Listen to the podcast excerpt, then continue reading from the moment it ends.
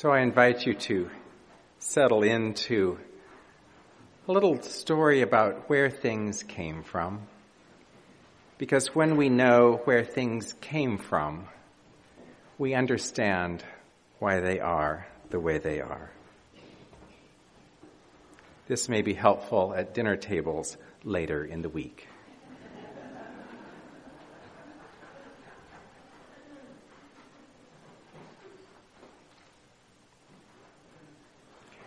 A helpful way to think about rabbinic Judaism and early Christianity is as fraternal twins, born of the same mother, but destined for different lives. And what you, do you ask, was that same mother? That same mother was the destruction of the temple in Jerusalem, thirty-six years after the end of Jesus' ministry. Now, we all know that Jesus and all of his followers were Jews living in Roman-occupied Palestine. So how did Jesus become the center of Christianity? That really has more to do with the conversion of Saul of Tarsus than anything else, sometime between thirty-three and thirty-five of the Common Era. You will remember that Saul of Tarsus, who became Paul after his conversion, started his career persecuting Jews who kept alive the Jesus movement after the crucifixion. As a zealous Pharisee, Paul despised the house churches founded by Jesus' followers. This house church model was radical in that it encouraged women to be leaders. It was uninterested in the Jewish temple and its hierarchy. And most of all, these very early Christians believed that Jesus would return at any time, triumphally resurrected, to restore Judaism as the world's greatest, most powerful religion. The earliest Christians were Jews who believed the world was ending and would be gone soon. They believed that they would see Jesus in their lifetime. The kingdom of God was at hand. And on behalf of the temple and the Roman authorities, Saul went about persecuting this radical sect of Judaism, disrupting them in any way that he could. That is, until he had a vision of Jesus himself. The Acts of the Apostles relates the story this way. Saul went to the chief priest and got arrest warrants to take to Christian meeting places in Damascus, so that if he found anyone there following Jesus, whether men or women, he could arrest them and bring them back to Jerusalem for trial. He set off. When Saul got to the outskirts of Damascus, he was suddenly dazed by a blinding flash of light. As he fell to the ground, he heard a voice, "Saul, Saul, why are you persecuting me?" Saul said, "Who are you, Master?" "I am Jesus," the vision said. "I want you to get up and enter the city. In the city, I'll tell you what to do next." Saul's companions stood there dumbstruck. They could hear the sound, but they couldn't see anyone. While Saul, picking himself up off the ground, found himself to be stone blind. They had to take him by the hand and lead him into Damascus. Saul continued blind for three days.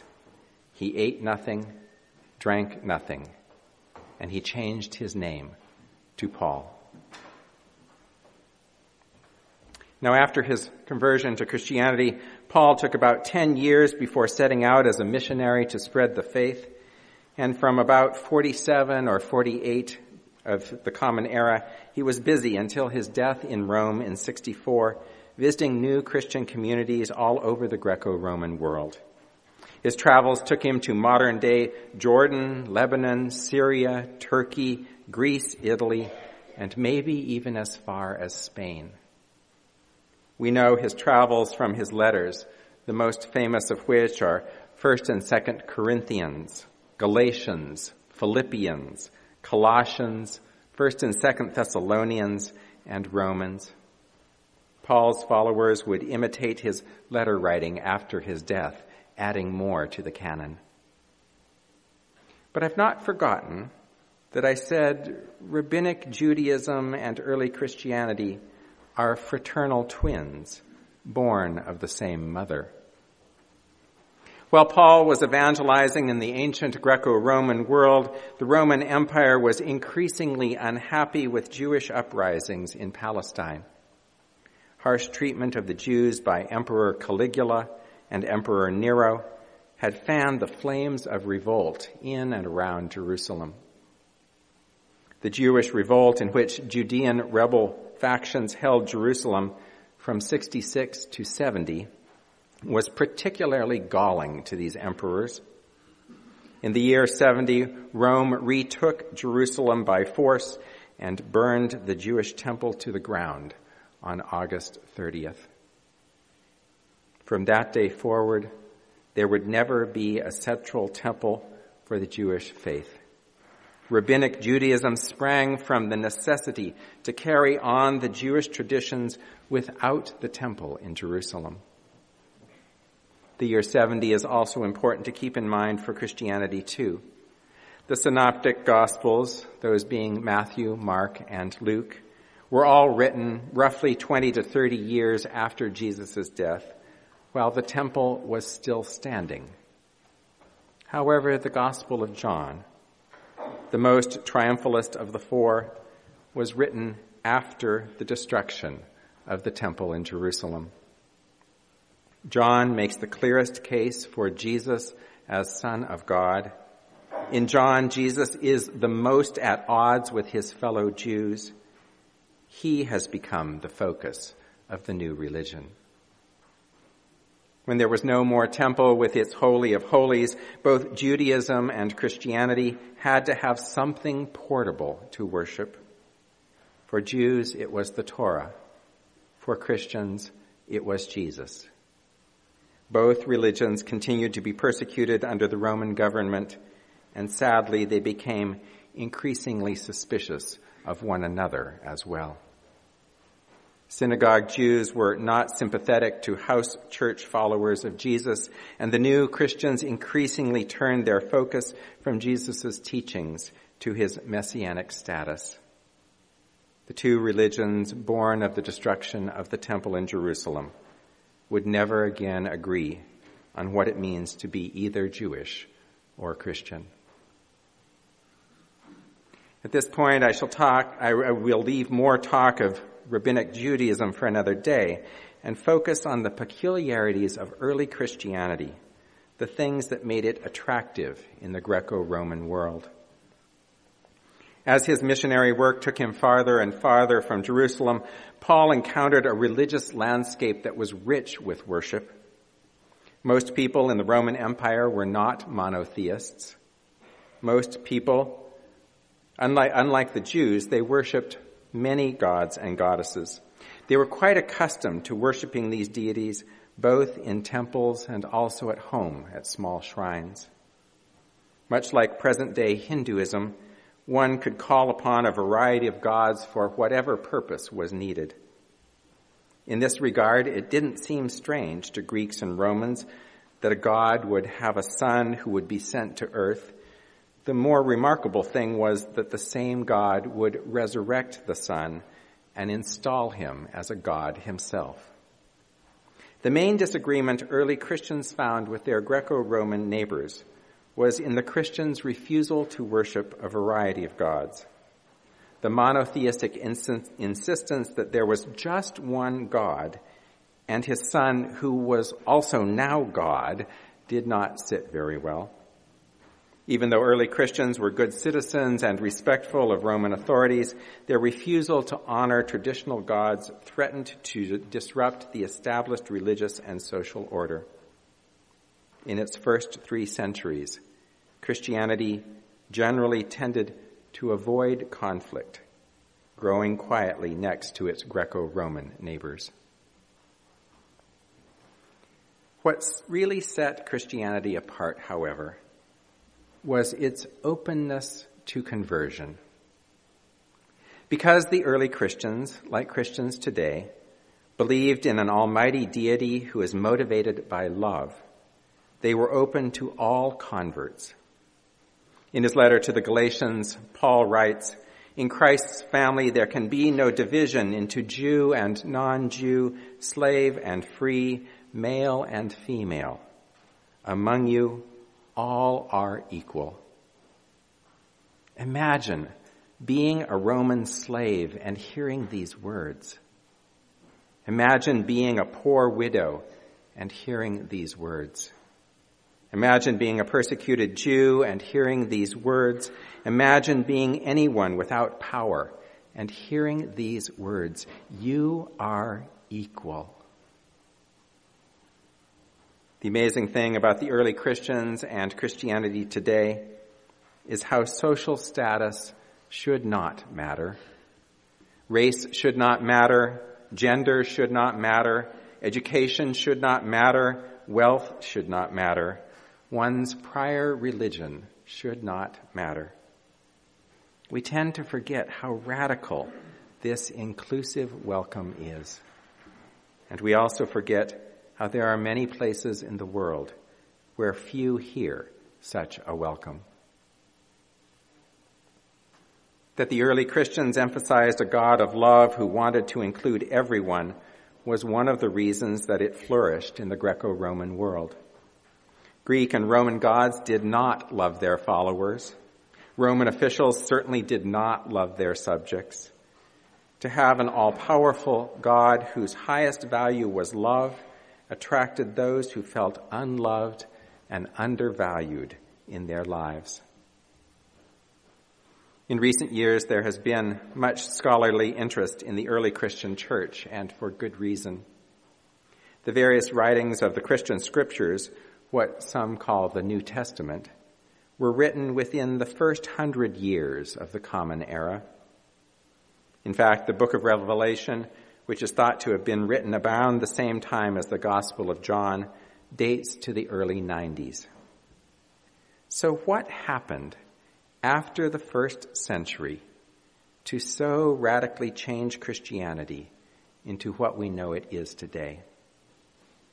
Truthfully, Christianity was so successful in its spread through the Greco-Roman world that it went from being the religion of the dispossessed to becoming the religion of those in power. This transformation did not happen, however, without severe persecution. By the year three hundred three, the spread of Christianity had become so threatening to Emperor Diocletian that he declared an official persecution of Christians that lasted to, until three eleven. During this great persecution, the emperor ordered Christian buildings and the homes of Christians torn down and their sacred books collected and burned. Christians were arrested, tortured, mutilated, burned, starved, and condemned to gladiatorial contests to amuse spectators. The great persecution finally ended in April three eleven, when an edict of toleration was agreed upon that would allow Christians to practice their religion, though none of their property was ever restored to them. The rise of Emperor Constantine was likely behind this edict of toleration. Though not yet a Christian himself, Constantine could see how commercial, political, and social advantage could be gained by freeing Christians. In three thirteen, he decriminalized Christian worship with the Edict of Milan, paving the way for his own conversion. Church councils would soon follow that would define Christianity as the state religion of the Holy Roman Empire. The reason the first hundred years of the Jesus movement is interesting to religion scholars and to us is that it shows us the roots of a religion which became something very different once it gained power and prestige. The stories of the gospel and the advice in Paul's letters show a very different Jesus of Nazareth than do Trinitarian church writings after three twenty-five, when the Council of Nicaea was held. church decisions about the Trinity, virgin birth, original sin, sainthood, and salvation came two hundred years after the Apostolic Age of which I have been speaking. Most of the qualms you and I may have with Christianity are less with the original writings of those closest to Jesus' life and more with later interpretations of his life, death, and resurrection made to fit the needs of the Holy Roman Empire. Jesus as Christ is a later development, and Jesus as the exclusive path to God is an even later development. I suspect you and I are more interested in the Jesus who rides into Jerusalem on a donkey on Palm Sunday, declaring freedom for his people. I suspect you and I are more interested in the Jesus who was a healer and a teacher. I suspect you and I are more interested in the Jesus who spoke to women and tax collectors and thieves.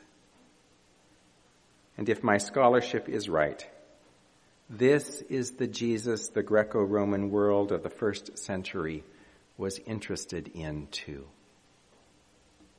Saul's conversion knocked him to the ground. He was blind for three days. It was not some distant Jesus who spoke to him. Rather, Jesus saw Saul for the sinner he was. He saw him and he loved him anyway.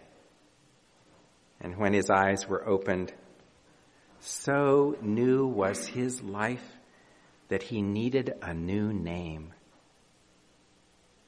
As Saul becomes Paul, when his eyes are opened, let us too see the life of Jesus of Nazareth for what it really is, and not what others say. Let us enter this Easter week with new ears and new eyes.